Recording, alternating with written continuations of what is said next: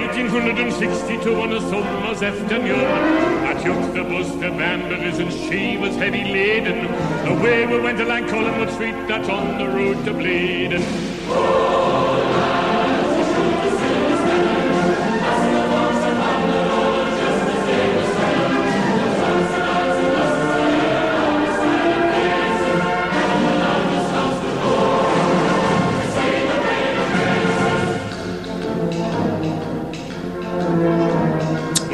What's up, guys? Uh, here we are back at it again at CHN Radio um, on the international break, which, of course, is the most fun time of the Premier League se- season. Of course, obviously, not really. We want more football.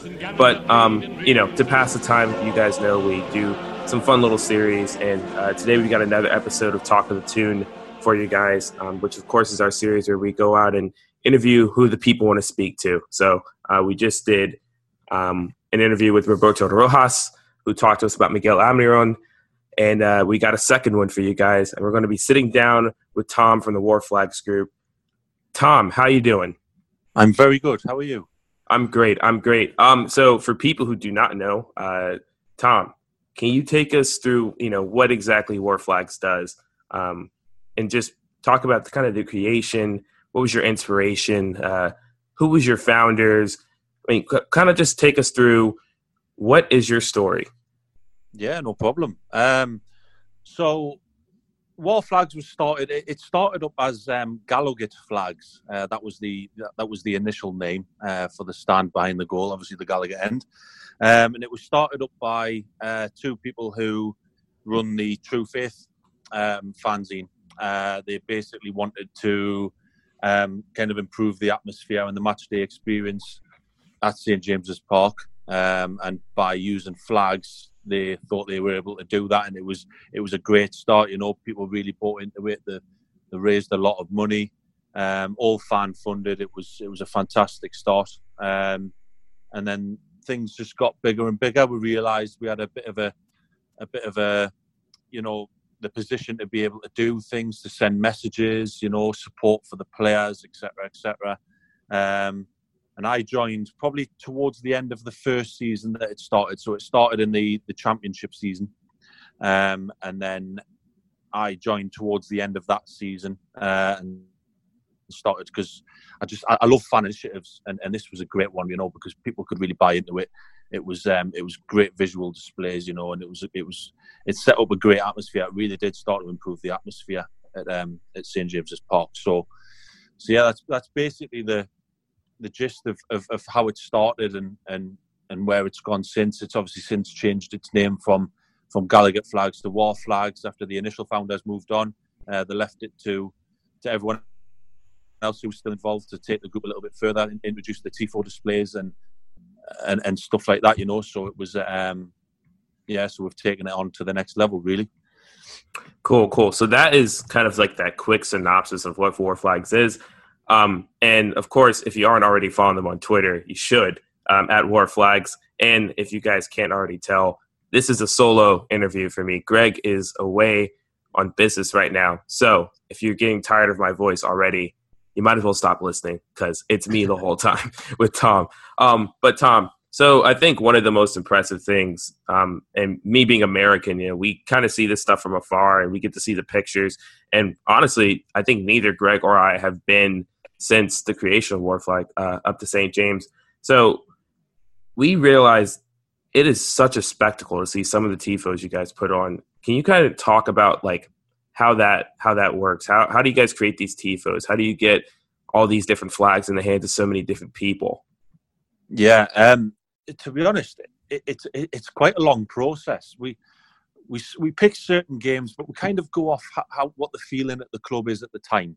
So you know, we try and send messages that that of support for the players and stuff like that. You know, and we've we've actually got a WhatsApp group eh, that basically all of the business is done in. That's where all the discussions happen, and and we get the ideas flowing in there, and and um, so that's basically how it arises. You know, we get an idea.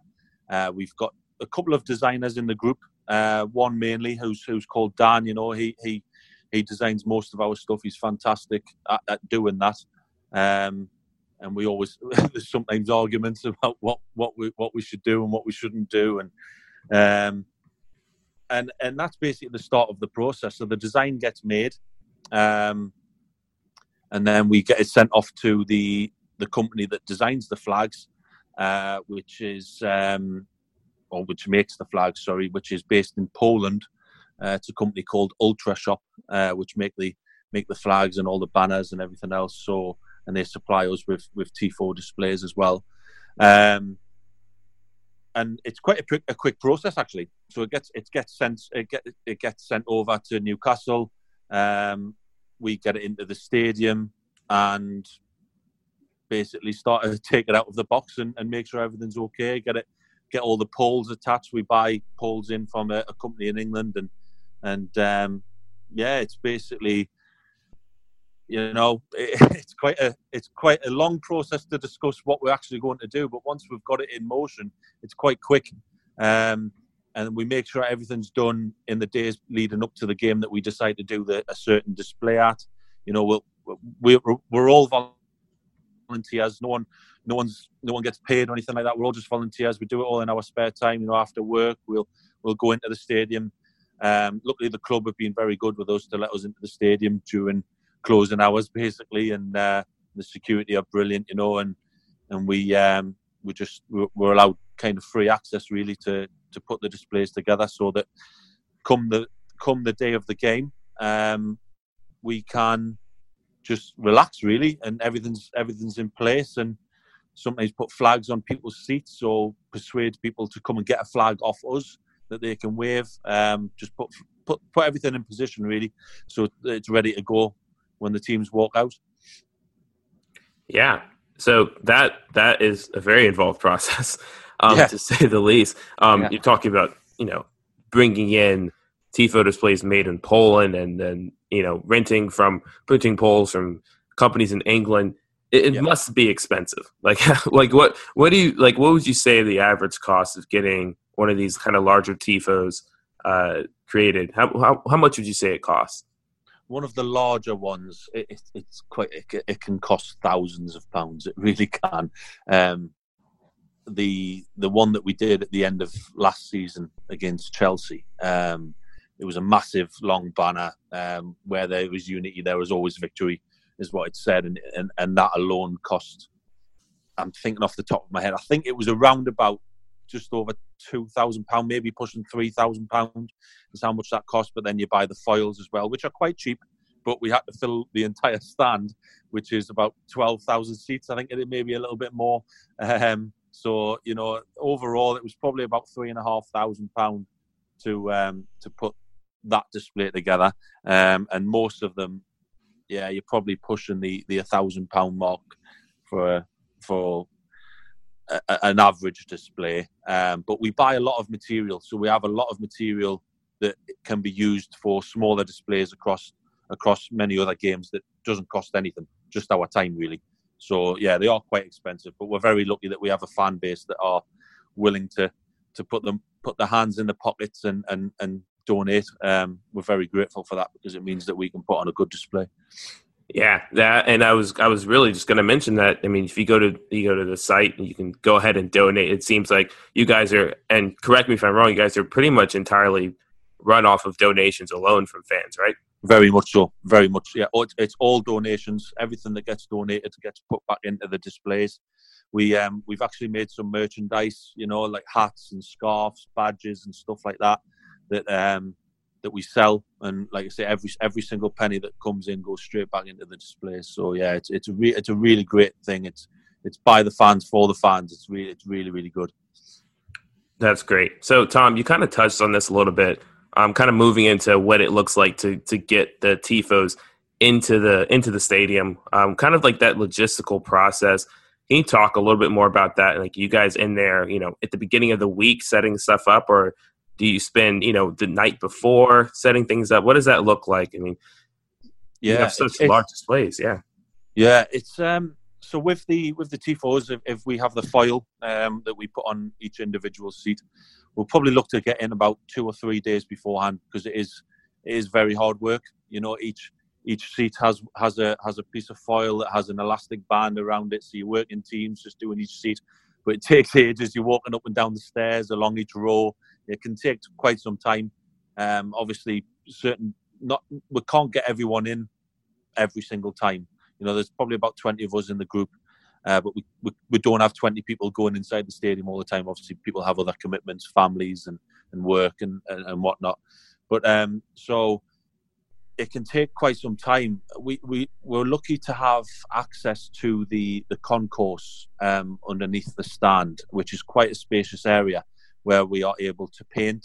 Um, we're able to to put the poles onto the banners and, and make sure that they're they're all safe and tight and everything like that, so that when when they're held up, they're you know they're not flying off.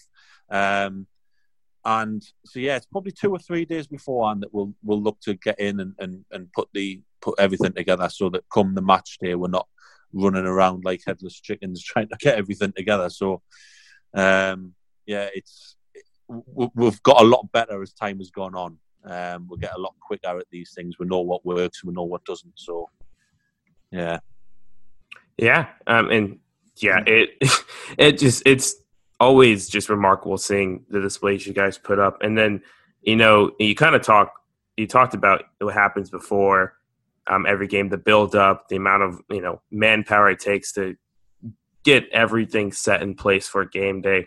But what about yeah. game day? Those, that kind of like that, you're, you're, you're like 30 to 40 seconds of just absolute fame and, and having the, the complete spotlight, you know, whether it be through photographs or the television broadcast what? How does that happen uh, logistically? How do, how does everyone know how to you know make the tifo uh, actually happen? Yeah. Um, so we actually have a very good relationship with the club. So if if the if we do have foils on each seat, then we will ask the club to put an announcement out on the tannoy to basically say everyone in the Gallowgate end, can you hold up your foil? Um, and uh, and that, that's how it worked for. We did one last week uh, for the remembrance display, and it was it was fantastic. Everyone everyone who was in the seat held up the piece of foil, and it and it created a, a fantastic looking looking image, you know. Um, yeah. And it, it's great to actually see it come together because it, it, looks great when it's all on the seats, but you need everyone to hold them up. Uh-huh. The, so so it's very good to um, to have people to have the club basically pass the message on to people. Um, in terms of the banners, um, we always place it in position so that about 10 minutes before kickoff, we'll get in um, and we'll we'll pick the banner up and, and because because we have to group it all together, we, we can't block the the walkways obviously to the seats for a, a prolonged period of time. We um, we put numbers on each pole so we know which position it needs to be in, etc., etc., and and we, we kind of allocate jobs as to where people are going to be. Um, and then we put tweets out basically asking for volunteers to come and make yourself known um, and basically give us a hand. A lot of the time, if someone who was who has just walked into the, the stadium walks past and sees an empty flag or an empty pole, it's quite good actually because they will just go along and they'll help and they'll just they'll hold it or they'll wave a flag. It's it's brilliant. Everyone, there's a lot of people get behind it, and it's it's great to see. Yeah, and then kind of just a, a quick follow up to that. I mean, what is have to what has to be like the hardest tifo you guys have had to pull off, or you know, one that gave you the the the most the most amount of difficulty uh, on on game day? Yeah. Um, so there's there's probably a couple to be honest. Uh, the the one that we did at the end of last season um, was was very difficult uh, in the sense of it, it seemed to be backbreaking work in the in the days building up to the the display. You know, we we had to fill the entire stadium with foils. That was that was quite difficult. And then the banner itself was very heavy. It's extreme. The poles are extremely heavy, so it's um, it, it, it can cause problems when you when you when you lift up the entire banner, and it might have twenty poles attached to it, it's it's very heavy. You need quite a few people, and then to separate the poles so that the banner spreads out into a so so you can see the image. You know, it's it's it, that's quite backbreaking. So the one at the end of last season was very difficult. We did a display. Um, it was a Kevin Keegan quote. We did it uh, in January um, last season, um, and that was massive as well. That was very very big. So that one was more getting enough people in position to be able to hold the banner. Um, kind of, you get a bit you get a bit anxious that it's not going to work and you start screaming at people to get in the position and, and stuff like that. It can be quite a, a stressful time because um, you just really want it to work. You put so much work into the display that for for what is two minutes basically, when the teams come out, the banners are normally up for maybe maybe five minutes. You know, that's probably about that's probably fair. Five minutes they're probably normally up. So it's a lot of work that goes in for a very short display.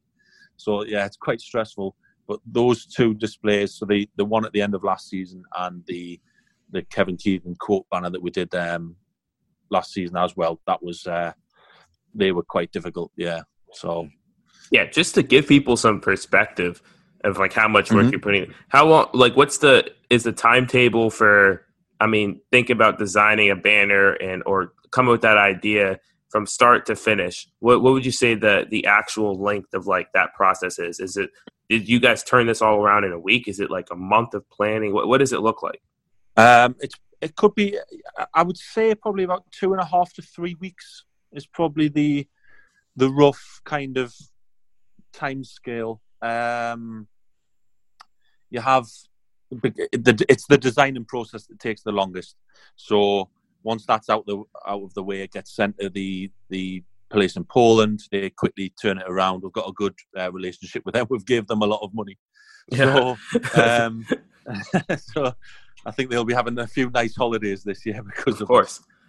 um, so it's see, yeah, probably about three weeks. I would say all told. You know, we're always discussing ideas, um, but putting it in, in motion is probably about two to three weeks. We have done some that are very, very tight, and we've put a lot of pressure on the place in Poland to get things done.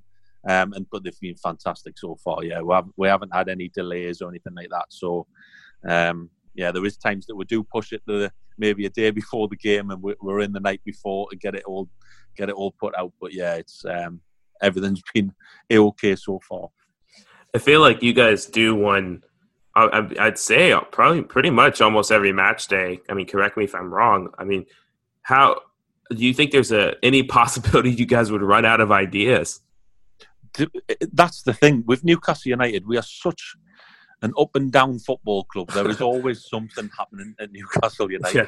So it keeps the mind fresh in terms of what you can do, the message that fans in general want to get across. You know, we're, we're all fans, we're all season ticket holders. You know, we, we get it. You know, in terms of the pressures that the club has at times, the success that the club has at times, and you just want to relay the right message. You know, if if a if a I don't know if if the press or anything like that are, getting on the back of Benitez or a certain player, we like to put the Benitez banner out to to show a sign of support, really. Um, but in terms of the the banners that we do, we try and just keep it keep things fresh. Try and think of chants, um, you know, think of quotes from chanting and and, and, and put them in, onto a banner, um, and and basically just go from there really, and then then the big stuff is just thought is yeah we, we think of it for quite some time and then put it all together. Yeah, and and just well, what do you think your favorite eh, display you guys have put on is? So for me, um, it would probably be the one last season. I would say um, with against Chelsea, where yeah. the, the, the foils, you know, the black and white stripes and the Gallowgate and and the massive banner. It was very heavy, you know, and it looked fantastic. It took quite some time to actually put that together because we um, we needed to find an image of every single player with the back turned to the camera and mm-hmm. that was actually a quite a difficult job um, to find a full body image of the player to to make the image come together so it looked like all of the players were walking away. And and we actually struggled to find one of Martin Dubravka the goalkeeper. We we struggled to find one for ages and we actually contacted the club to see if they had any images of him um, to that we could use onto the banner because we really we thought it would look stupid without the goalkeeper on there who would who had performed extremely well last season. So it was just it was a fantastic time putting that together. You know, it, it was stress free as well because Newcastle was safe by that point. Um, you know, we weren't going to go down. Um, it was just quite enjoyable to put together. And when it when it eventually all came together, it was fantastic. It was a, it was an amazing feeling. Yeah, I mean, and of course that was an amazing match day as well. uh, you know, yeah. finishing tenth after that, it was you know quite quite the day. Um, yeah. And so, I mean, you guys obviously, you know, you work with not only the club, but you work with other supporters groups. And can you talk about that relationship you form with the other supporters groups and how they help you out on game day, or if it's even outside of game day? Yeah, it, we have a very good relationship with other supporter groups, um, and they're very helpful on on social media. Social media is a big thing for us with fundraising. Um, so they're very good at retweeting our things and, and stuff like that. You know, our fundraising campaigns, um, and they're very good at offering support on game day. You know, they'll come and hold a flag or they'll hold part of the banner and and basically spread the word of, of what's happening. Yeah, we have a very good relationship with other supporter groups. Um, they've been very helpful.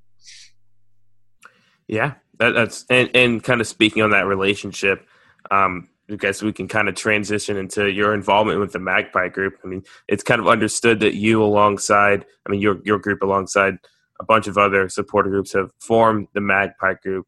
And I mean, for a lot of us, it kind of came out of nowhere. It kind of seemed yeah. uh, if Rafa goes, we goes account blew up. And I remember talking about, about it amongst our, our, staff here at Coming Home Newcastle, and uh, we were we just we were like, oh wow, this account just appeared out of nowhere, and it's already got like. Did, we were joking. It's like it's got it's got twice the amount of followers we do, and then the next day it's got like ten thousand followers, and yeah. then like a couple days later, they're like we formed the Magpie. Fifteen thousand, yeah, yeah, and, yeah. Uh, and so, can you kind of talk, can you talk about kind of the formation of that, just where it came from? Because I mean, from outside looking in, it just seemed random and out of nowhere. Yeah, to be honest, the Magpie Group, it was it was an idea that arose back in February. Um, once again, Mike Ashley didn't put his hand in the in his pocket um, in the transfer window when it seemed very desperate. You know, we hadn't won at home for months. Yeah. Um, we the team were it seemed to be running out of ideas. Um, we clearly needed funding. Uh, Benitez said exactly the same, and and it, it's it's been a common theme for the last eleven years under Mike Ashley. Um, and I think people just it was born out of frustration. Really, uh, enough was enough. So the, there was a meeting back in February. Um, it was a, a, member of the Newcastle United Supporters Trust um, who kind of got all of the fan groups together, or most of the fan groups together, um, to try and form one group, sort of, to to just basically push the same message. Everyone like drives in the same direction that Newcastle United it needs to be better than this um, whether through Mike Ashley sells the club, um, which I think most Newcastle fans would probably agree at, at right now that it probably needs to happen for the sake of for the sake of the future of the club, um, or just better communication. You know, it's one thing we've tried to push for so long is the communication side of things um, with the club. You know, uh, they've been proven in court lying of supporters. You know, so that there's not there's not a lot of trust there, unfortunately um, which is a big shame when you when you love the football club so much that you can't they, they don't talk to you basically, um, and you're not getting value for money in terms of what, what gets put in by the supporters. You know, fifty two thousand every single week, um, or roughly anyway. Um, numbers have dropped off slightly because of the because of recent form, but um, I dare say they might pick back up soon. But um, yeah, so it, it started that way, and then uh, it seemed that the same problems were arising in the in the summer transfer window. That Rafa was struggling to get money. Um, he was promised every single penny generated. Um, so we kind of got back together again in, in July, and the name the Magpie Group just was just thrown about in a meeting, We didn't really intend to to have a name for it. Really, um, it was at first it was just all the all the same groups pushing the same message, but we thought it would be good if it fell under one name. Um, basically just to make it a little bit easier. So um, yeah, that's that's basically how it started. It started in July, like mainly started in July, um, and started pushing the campaign for the betterment of Newcastle United. So. So, what did the "If Rafa Goes, We Goes" movement kind of spur from that group, and then a Twitter account was created, and then the group was kind of announced later on. I believe it was almost that same week, um, or was that just like another thing that just kind of be, became a catalyst to actually get the group started. It was some random. Yeah, guy. it was kind of. Yeah, it, it was a bit of a coincidence. Um, you know, it had been mooted for quite some time anyway that that this group would start up, uh, and, the, and the, if Rafa goes, we go started, you know, and they're very nice people at, at, that group, you know, very, very nice people who have been very helpful with the Magpie group and, and whatnot. So, um, they, yeah, it was kind of a coincidence. It just kind of collided at the same time, really. Um, and then we realised there was clearly from from the if Rafa goes we go, there was clearly an urge uh, and a want for for protest. Really, it seemed. Um, a lot of a lot of fans might disagree with that, um, that's the problem when you've got such a big crowd is that not everyone agrees. But yeah, um, it kind of just came out at, at, similar times. Really, it wasn't. There was nothing. We had nothing to do with the um, with the the making of, of Rafa Rigo. It was quite random. I was quite surprised at the time. yeah. yeah, I think it, it, took a lot of people by surprise. yeah. yeah, I remember the first tweet, and I was like, "Okay, well, I'll retweet this," and then you know, check the next day, and it's blown up tremendously. Yeah. Um, yeah. And uh, so, so you kind of touched on this, but um, just briefly, what would you say the main goal of the Magpie Group is? Um, it's hard. To, it's hard to put it into words. I'm trying to. So, it's basically the betterment of Newcastle United. Um, because for too long now, things just haven't gone right. They're not, you know, Mike Ashley seems to be just very content at advertising his sports shop and we come second and fiddle to that. Um, we've been made our expectations have been completely dwindled. So it's basically the betterment of Newcastle United. No, you know, if, if we, I, I, would say we all agree that Mike Ashley needs to sell the club um, and pass it on to someone that's willing to take it forward. Um, and if not, then communicate with us. You know, spend the money that the club generates, um, and it's just to ensure that the fan pressure is always there you know, we're, we're not going away. Um, we're going to keep the pressure on because otherwise you, the club's just going to die right in front of your eyes. If you don't do nothing, then nothing, nothing's going to change. You know, so for too long now, we, we're not spending the money that the club generates, and yeah, we're, we're not being able to compete with the likes of Watford and Bournemouth. And it's no disrespect to those clubs, but financially, we should be keeping up with them, whereas we're not. So yeah, so I would say, to sum up, sorry if I do rant, um, the it's, it's, it's for the betterment of Newcastle United. Is basically yeah. the best way to put it. Yeah.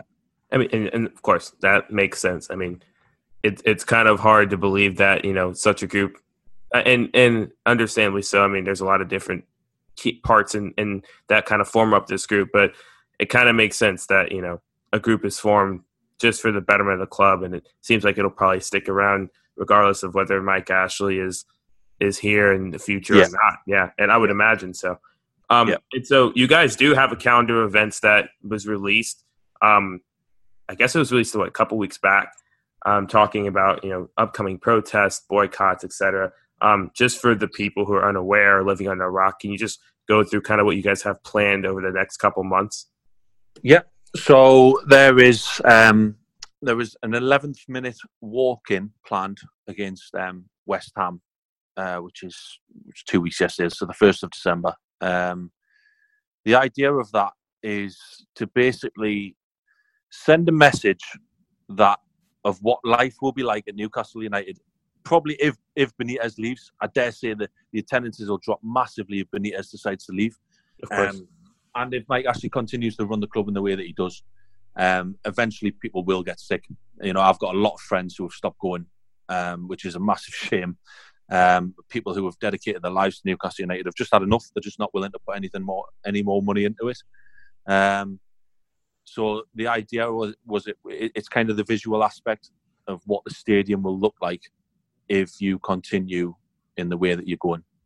Um, so then after that, there was um, we have Everton away. Um, there was there's ideas of uh, a protest outside of a Sports Direct store in Liverpool.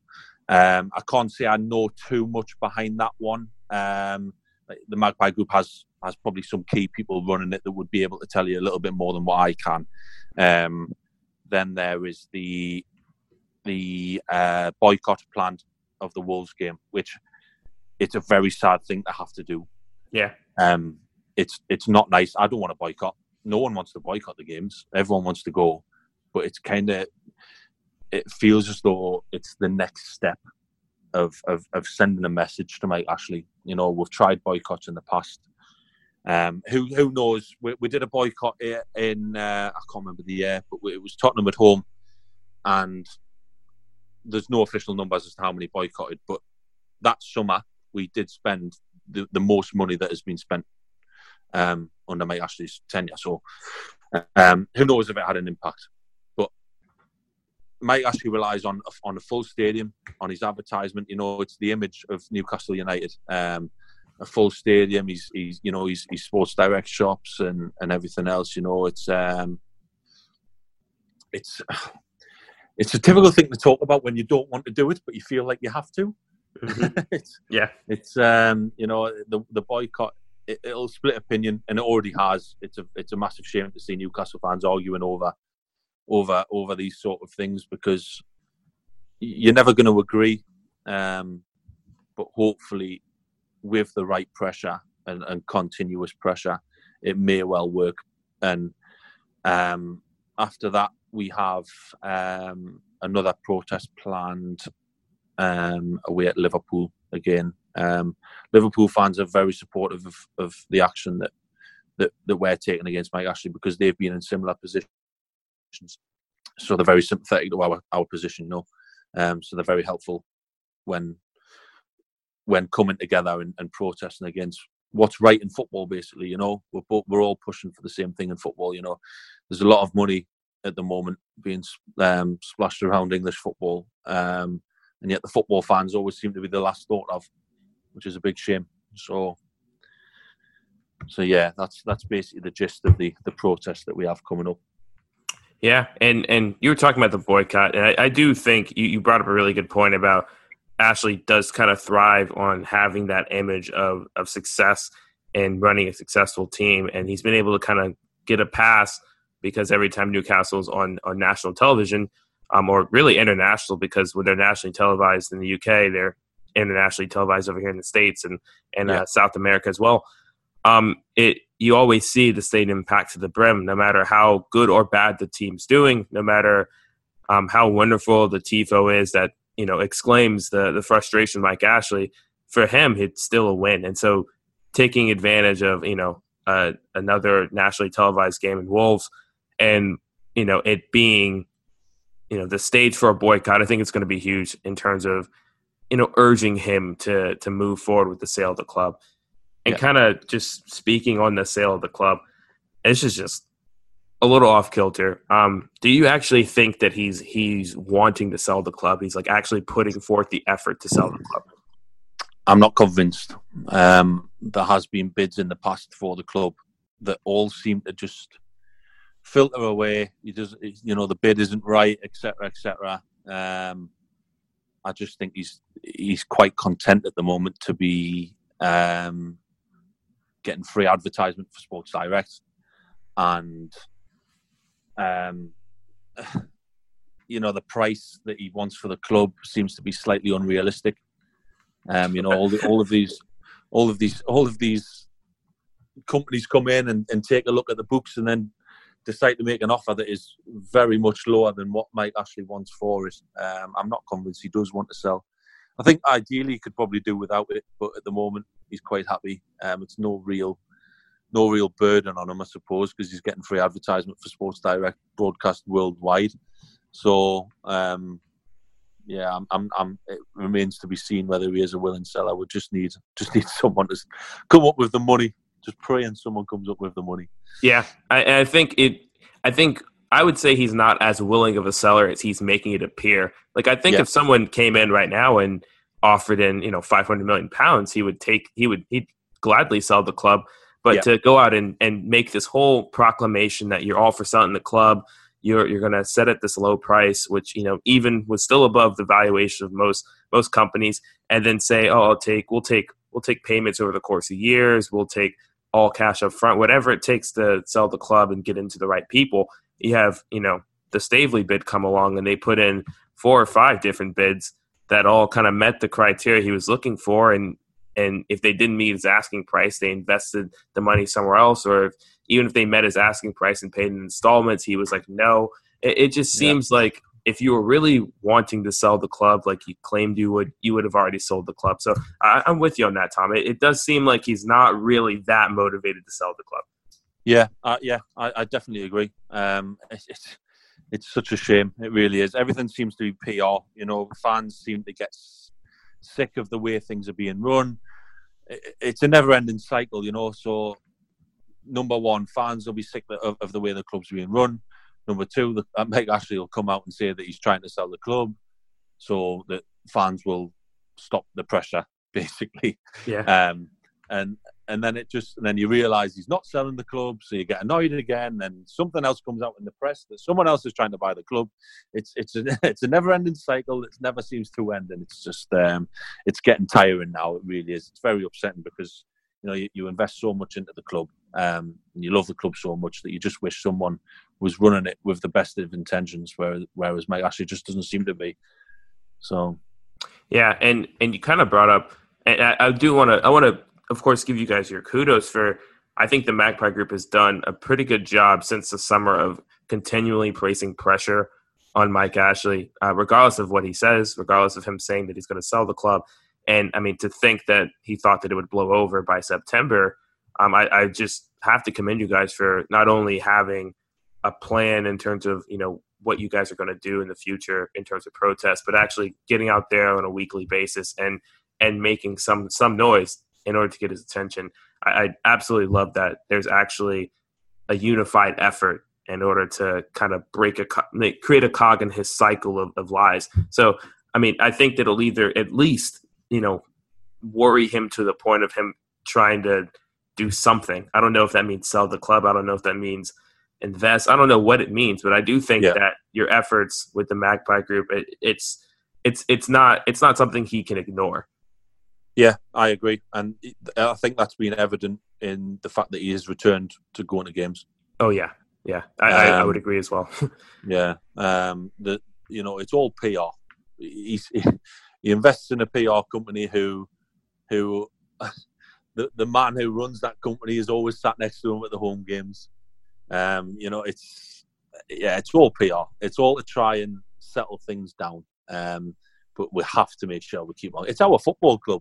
You know, you, you can't you can't just just sit there and let it happen. You know, I, I, grew up watching Newcastle, um, kind of mediocre at the time as I, as I started watching Newcastle. Um, I, I, was probably just after the Keegan days, unfortunately, um, and then uh, I got my season ticket just as Bobby Robson came in, um, and and I was able to watch Newcastle in the Champions League and and you know really really push high high up the table, and then for it to, to then since under Mike Ashley's tenure have two relegations, numerous relegation battles, um, no funds being spent, or very little anyway. Um, you know, I, I just I, it's hard to fathom. It really is. Yeah, and so kind of kind of back to just the protests that you guys have have, have formed. And I mean, I know that you're not you know the head honcho in charge of the Magpie yeah. Group by any means, but um, just how did that formation of kind of a, a plan of protest come to be? I know there were some forums involved. I know there were some surveys involved, but how did you guys kind of put that pen to paper and say this is what we're going to do over the next couple of months? Yeah. Um, so you, you touched on the, the forums. They were probably the, the, the best way of of getting info from supporters as to what supporters wanted to do. Um, the boycott it split opinion. So you know there was people wanted to do it, people didn't want to do it, but it was to give fans the option. Um, and and that's probably the fairest way of saying as to why most of the the the, the um, protests that have been put onto paper have come from um, supporters' suggestions, from discussions on social media, um, so basically, we gather up all of the ideas that have been raised at these forums and on social media. You know, people have been able to send and private messages and, and whatnot of what the think should be done. And, and we kind of sit down and sit through the most viable ones, things that may work, things that might have the right impact, things that people will really get on board with. Um, and and the, the 11th minute walk in was something that uh, that was brought up at a forum by a by a fellow fan uh, the boycott was brought up by many, many people. There seemed to be, and and as results went on, I think at the time of the the time that everything was announced, we hadn't won a game. So the frustration was very much there. And and Mhm. I dare say that if results were to continue in the form that they were like at the start of the season, there would there would be a mass mass boycott.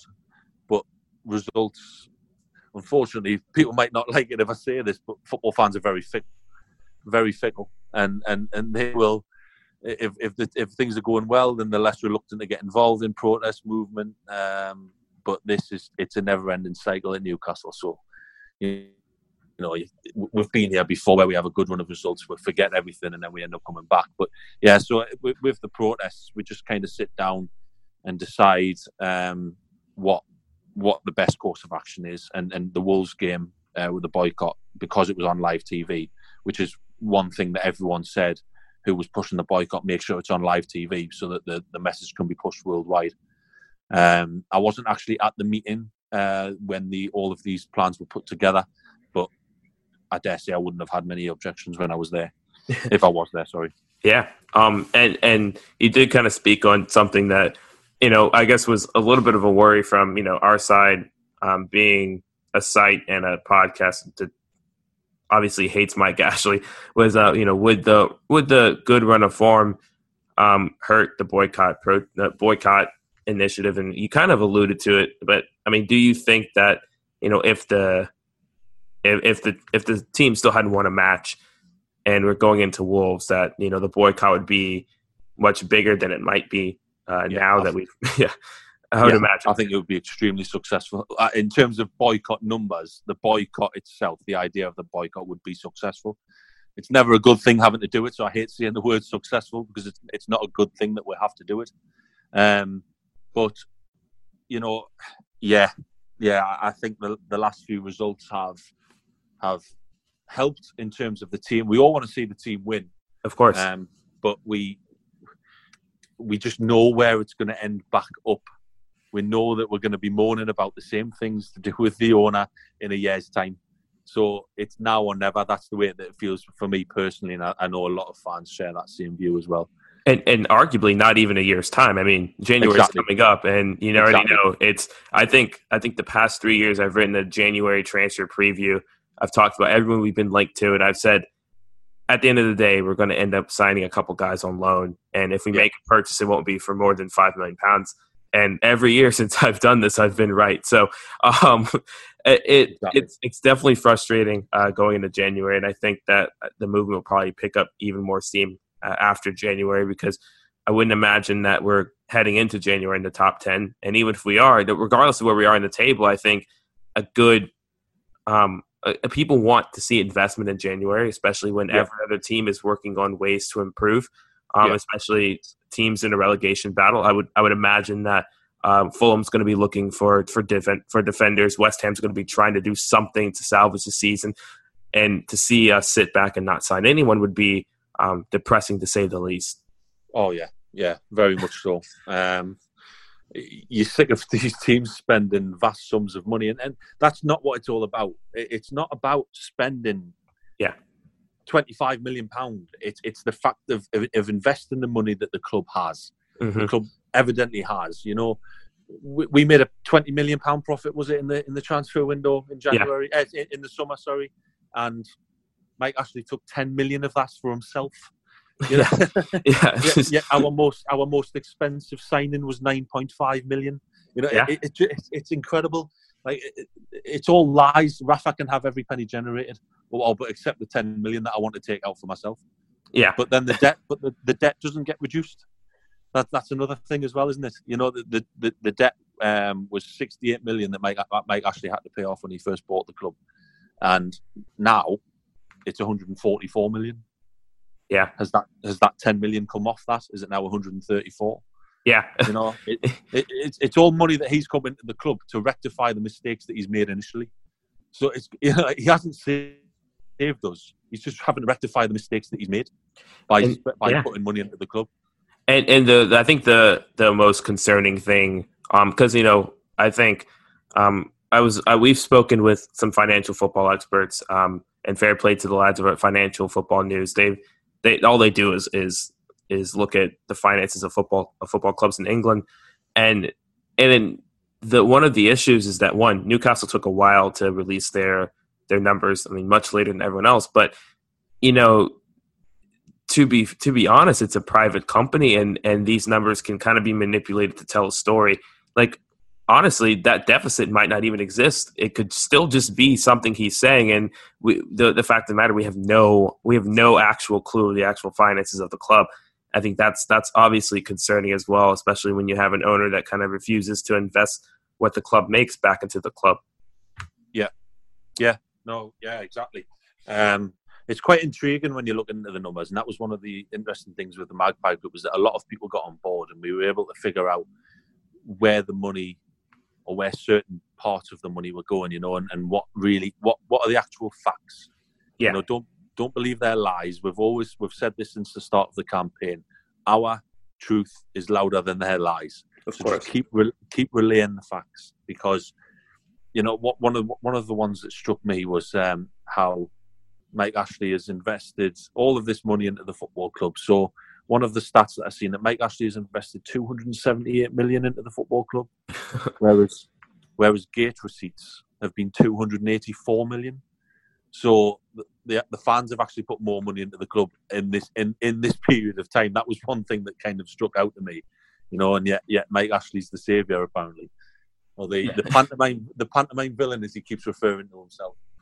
Yeah, and I mean, and we've seen some of the business he's quote saved. Of course, I mean, look at House of Fraser and and what's going on there. It's just he, how long can he keep up this character? But um, kind of moving on. You Yeah. mentioned the, the fan forums, and so um, being American and having a pretty large listening base in uh, America, we have some guys in England as well, and surprisingly, some people out in Norway and, and um, Iceland and some of those those countries, the Scandinavian countries. So a lot of our, our listeners and a lot of our readers, um, they've never experienced one of these fan forums. So could you kind of take us through what happens? Uh, what do you guys talk about? What kind of stuff uh, goes on? Yeah, so we um, we we we basically hire a room uh, in the centre of Newcastle. Um, uh, the last two have been at the Labour Club in Newcastle. It's a big room; you can fit probably about 400 people in, so it's it's quite a decent size. Um, so we just advertise for people to come along, um, and and we've been very lucky that, that the first meeting there was probably about 200 people. Um, at the second meeting there was a lot more. Um, there's probably upwards of 350, maybe 400 people. Um, and we'll have members of the group. Uh, we'll talk about what the group's been doing, uh, the work that they've been doing behind the scenes. Um, at the last meeting, we had two MPs there uh, from Parliament um, who are both Newcastle fans. We also had um, Kevin Miles from the Football Supporters Federation, which is a fan organisation in England. So you know, we it's so we had we had very good backing there, um, and they they spoke about the running of football clubs, what how they can help in the in the fight against um, the ownership, you know, and um, and then basically we we have someone walks around the floor for people that want to ask questions to the MPs, to the Magpie group, or put forward suggestions, and then we have big discussions, you know, and, and it, it's it's very informative. Um, some of the stuff that you can, some of the information that fans give um, that you you might never heard of before, um, and yeah, it, it's it's a great it's a great thing. It's a it's, it sounds ridiculous that you have a conversation with 400 people, but these so far they've been very very informative, and the, you, you always come away happier and knowing that there is a very very good backing of fans that want change. Yeah. Um, and that's very reassuring when you set up a group like that is that you're not alone.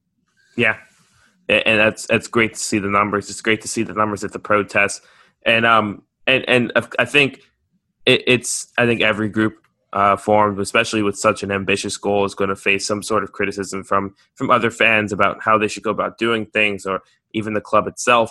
And you guys have certainly not, you know, haven't you haven't gone without facing some sort of criticism. I guess um, as before this weekend, that the biggest bit of criticism was, you know, basically Jamal Lascelles and Rafa Benitez pleading fans not to boycott or protest at, at matches. What was the group's feeling kind of when you hear something like that? Um, and how Um, do you guys plan on responding? Is that they are employees of the football club, so they're not going to say anything else. Yeah.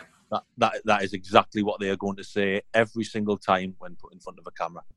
Um, I dare say that their opinions are something different in private. Um, you know, Rafa's Rafa's touched on it in, in, in the press. You know, he's he's mentioned how smart Newcastle fans are. They know the situation, etc., etc.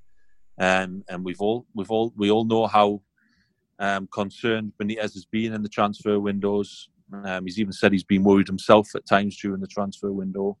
Um, so yeah, it, it, it's all PR. It, it's all just PR to try and spin. Uh, you know, you must support the team. You must come to the games, etc., etc. We don't want protesting. It's it's it's it's a tired line. It's very tired. It's it's lazy almost. Yeah, and and understandably so. And I think there was a lot of there was a lot of outrage from a lot of fans about. I mean, not really so much Rafa's comments. I think a lot of people understood.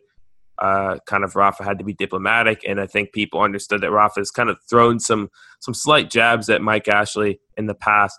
But I think people were really upset with Lascelles' um, comments, and it it just seemed like I, I don't know how people couldn't understand that he he has to say stuff like this as as someone who is an employee of the club, as someone who is the face of the team, he can't just go outright and go against the owner uh, because I mean, for him, that's a bad business decision that ends up with him either you know not having a contract or or being sold. I mean, because you know you're you're going up against the owner here. It's not like you're going up against a, another player or, or an assistant coach or something. You're going up against the owner. So I don't know. I, I like like you said, it's I think that if if I was sitting down at a pub with Jamal Lascelles and it was off the record, he'd probably have a little bit of frustration with the lack of investment uh, with the squad. Yeah, no, definitely. Um, I had a lot of sympathy with Lascelles when he said that.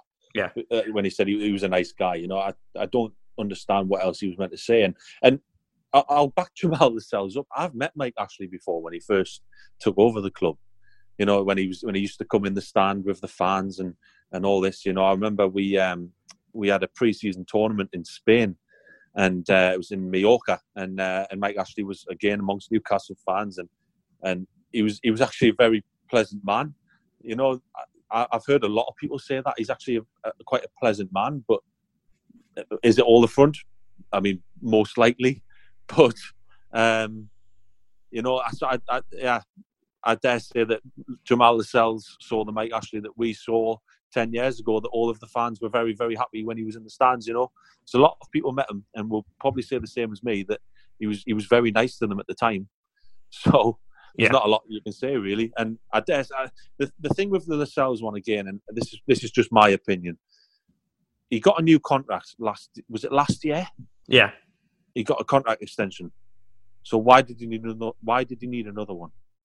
So yeah, is that is, is that another PR stunt? I dare say it probably is. I mean, yeah, and, and uh, you know, you got to look at the facts. I mean, he got a pay increase and then also an extension. So yeah, I would imagine that's that's precisely what happened. Uh, and you know, probably with more of his agent being involved than him, uh, you know, encouraging him to say these comments in order to appease yeah. Mike Ashley. Um, yeah. And so, and kind of just just briefly, we'll touch on the second bit of criticism. I guess the only other major criticism I think you guys have faced outside of the normal, uh, honestly, I would say few people who who are against protesting and boycotting. I mean, I think on Twitter at least, it doesn't seem like there's a lot, and and rightfully so. Um, you guys had a protest plan for um, the Shirebrook Sports Direct location, um, or headquarters, and you moved it uh, because of increased security, which I would imagine is because of you know safety concerns and things like that and that was met with a lot of criticism. Um, I, yeah. I, guess I don't know. I mean, how how how do I mean? You guys have responded pretty well to this with multiple apologies and such. But what what do you think that kind of does to the overall momentum of the movement? Do you think it really affects it, or is this kind of like a a one off thing? Do you think people are still going to get behind the general message of the Magpie Group? Yeah, um, it's a tough one for me to answer. I'm probably not the best to answer in regards to what actually happened yesterday. Um, I was probably a little bit in the dark about its cancellation as well. To be honest, um, I was I was at work yesterday, so I wasn't going. Um, and I just found out that it was cancelled like everyone else on, on the internet, you know. And I was I was quite surprised. I must admit. Um, So I could actually sense the fan frustration. I could understand it slightly, um, uh, and that's probably for the main leaders of the Magpie Group to kind of explain as to what really happened. But um, it's it's a tough one. Yes, it didn't look good. It really didn't look good. You know, you had people still turn up. I know that they tried to send the message out the night before to as many people as possible. And I, I think it's just learning from mistakes. Yeah. No one means any harm in the Magpie group. They really, really don't. It's all, it's full of very, very good people. I think it, it was just uh, it was obviously a, a big mistake to make, and, and I feel very sorry for the people that, that had to, that still turned up. You know, um, that's probably very disappointing. In terms of the the future of the group, I don't. It, it, it can't change anything really because we're all fighting the same battle. Mhm. You know, if if, it, if it's not going to be the Magpie Group, it's going to be someone else. The message is that things have to improve at Newcastle United. The the the, the Magpie Group is not the most important thing. They're just a, a group of fans that are trying to push the message a bit a bit louder than other people might. Um, and it's uh, yeah, like I say, if it's not going to be the Magpie Group, it's going to be someone else. Um, so the message doesn't change, the fight doesn't change, from my point of view, anyway. Um, so yeah, it's, it's, it's it was a difficult one yesterday because, like I said, I was I was very much out of the loop. I didn't really know what had, what had, what had actually transpired. So um, yeah, that's probably a question for them, I think. Yeah, and and and I do want to. Uh, you brought up a really good point. I mean, this still is a very young group, like you said. I mean, you had talks in February, but ultimately the group was formed in July, and you've you kind of started to pick up steam. I would I would I would argue that you guys are pretty much getting on your feet now in the in the past couple of weeks with the annou- with the announcement of of the protests and stuff. You know, a, clear formalized plan of action. You know, one big boycott. You know, the walk-ins. Uh, I think that you guys are kind of now hitting your stride, and so it was only natural that you were going that there was going to be some sort of cog in, initially. I mean, every organization, every company, every Absolutely. group, they all faced it. Yeah, and so Yeah. I, I do think that, like you said, I think it'll it'll probably blow over by next week. To be honest, I think people Oh yeah, yeah. need to, need to realize, hey, this this kind of stuff happens. That that like last minute cancellations happen, last minute things Exactly. happen. So Oh. uh, yeah, I, I agree with it with that that general sentiment. And so, kind of moving on to Yeah. closing out closing out the interview, just a couple more questions. Um, so, if Mike Ashley sold the club today, we get a brand new owner. Would the Magpie Group still exist? I think it has to definitely.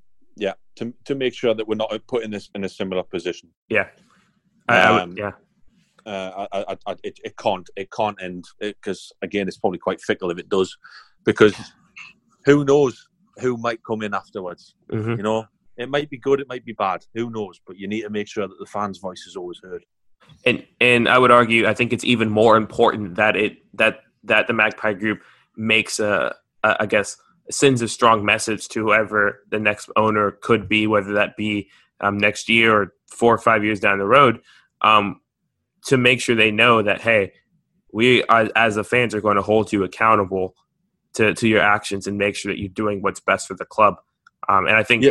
having that that voice in the beginning of it will will go a long, long way because you can't be like Mike and, and fake it till you make it. And then, you know, two years or so really care about the club. And then for, for nine years, neglect it completely. So yeah, Yeah. I, I, I do hundred percent. I, I, and I hope that the Magpie group does, does not, you know, go away once Mike Ashley sells the club, if he does. Yeah. Yeah. Um, and then kind of moving on, and this is uh just just for you. Uh, what has kind of been your your personal favorite part of of working with um, the Magpie Group and working with the the Wor Flags Group in general? Uh, the the the the Magpie Group there hasn't really been a favourite. It's a very because it's not a nice thing to do. Yeah. it, it, it ruins your match day. I would rather be in the pub having a drink and then going to the match with my friends. But I feel the need to do something. Uh, so it's not it's not really enjoyable. I would just I would if if I was to pick something, it would be the the support that it has got from fellow fans. Uh, It's nice to see that eventually we're starting to pull in a similar direction. With regards to the flags, it's it's great every time we do the flags. You know, we, we get special access into the stadium. Um, and, and it's great. You know, we, we, we go in and, and, and, the stadium's empty. It's just great to look at. You know, we, we, we're very privileged to be able to do it, and it's great to put on these displays that get sent worldwide. Gives you a little bit of a buzz, you know, and, mm-hmm. and the thousands of pounds that you bring in shows that you are doing a good job, and and that's very reassuring. So, yeah, yeah. And and this is a question we like to ask uh, all of our guests, both fans and and uh, we even asked Warren Barton this: uh, what, what, if you could pick any Newcastle match ever to attend? Uh, what would it be and why? 1969 Ujpest Dozsa in the Fairs Cup would yeah. be mine because I am desperate to see Newcastle win something. Yeah. So I've, I've, I've met one person who was there in Hungary. Uh, they travelled out there. I, I don't think there was many went. I have met one person who was there and got to witness Newcastle winning their last piece of silverware and I'm just really, really, really jealous. So that would be the one game I think to see Newcastle win a European trophy. I think, uh, yeah, that would be mine. Ujpest Dozsa away in Hungary, Budapest. Yeah. it doesn't get much better. yeah, um, yeah, I think. And what, I think been that, the, what's been the most popular? What's been the most popular answer to that? And I was actually going to touch on that. Um, we've we've actually had no one repeat the same match. Like it, we've I think this is probably the 13th or 14th time we've asked this. At least at least the 10th. I know. Um, yeah. and no one has has has said the same match. And even I think Greg and I were asked this on a separate pod when we were on a Chelsea podcast, and even including our answers, yeah, no one said the same thing. So it's great. Yeah, we're keeping the streak alive. It's cool to see that fans all have kind of different matches that you yeah. know have a special place in their heart and, and stuff that they wanted to see. Um, but yeah, so uh, first we want to, of course, thank Tom for agreeing to come on uh, on behalf of Wor Flags. Um, Tom, can you tell the people um, how they can get in touch with Wor Flags, how they can donate? Yeah. Um, so uh, we are on Twitter at Wor Flags. Uh, we are also on Facebook uh, as Wor Flags. Uh, we do have a website um, as well, which you'll be able to find on the Twitter. Um, and there is a shop on there, you know, and um, you can donate. There's a donate link on the on the actual shop. Uh, you'll be able to find the pinned tweet as well uh, that we are raising for a new surfer. Mm-hmm. Um, and you'll have seen the surfer flags that have been in the stadium. Um, we are raising up for a new one, uh, and basically everyone that donates gets their name integrated into the design. So their oh, name cool. will be on that will be on that surfer flag, and and we'll we'll look after this one very much because it'll be quite expensive. Um, and, and it'll be it'll be part of the match day, um, and we'll end up making some mini flags so that people can see their name and like integrated into the into the design. Um, and we do have a shop. We do do international shipping for uh, for the international supporters as well. So it's uh, if you if you if you see anything you like on the shop on the Wor Flag shop, just just purchase it. We don't have any problem sending it abroad either. So any help that we can get is is very much appreciated because we love doing what we do, and I'm sure we get a lot of get a lot of praise inside the stadium. A lot of people patting you on the back after a display has been done, and it's uh, it's it's a very nice feeling. I must admit. Yeah, and and once again, Tom, thank you, thank you so much for agreeing to come on the pod. Um, for our listeners, you guys know where to find us at CHN underscore radio on Twitter. Um, check out the actual site that we post on our site that we, Greg and I both write for, uh, Coming Home Newcastle uh, .sbnation.com or just cominghomenewcastle.com. And of course, uh, follow Coming Home Newcastle on Twitter at Coming Home NFC. Um, without further ado, I think that's it. This was a great conversation uh, with with Tom, and uh, as always, away the lads.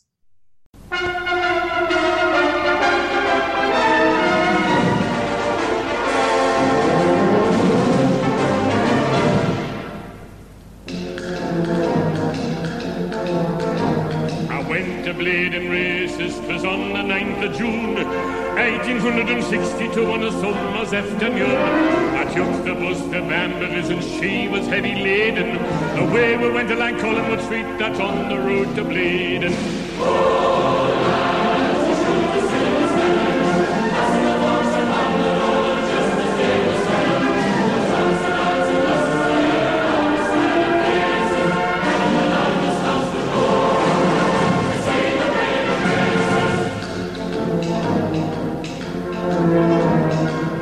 past Armstrong factory and up to the job in a day. Just getting down to the railway bridge, the bus will flow off there. The lasses lost their crinolines and the veils that hide their faces. I got two black eyes and a broken nose and gallons of blade and razors.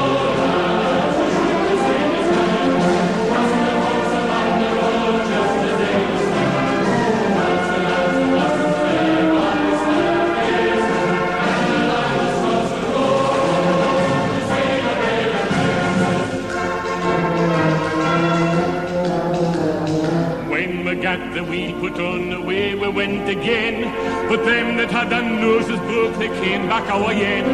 Some went to the dispensary, and some to Dr. Gibbs's, and some to the infirmary to mend their broken ribses.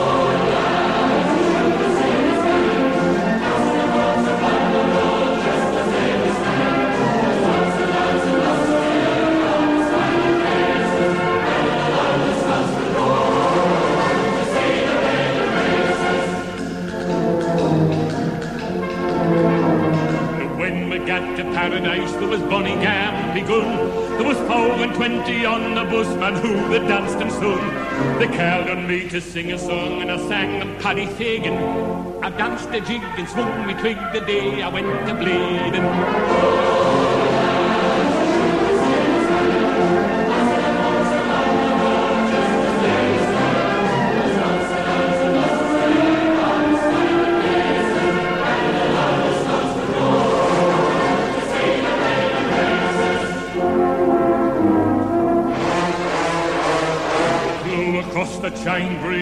Into Blaydon Toon.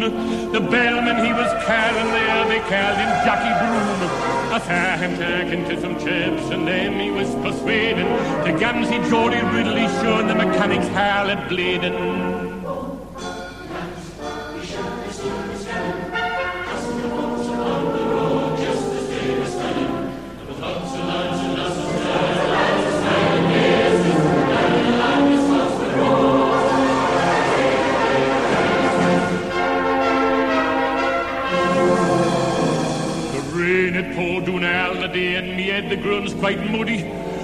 Johnny had a white hat on, they yelled, we stole the cuddy.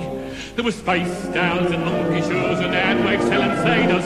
And the chaps were happily loaned about and no normal lads for riders.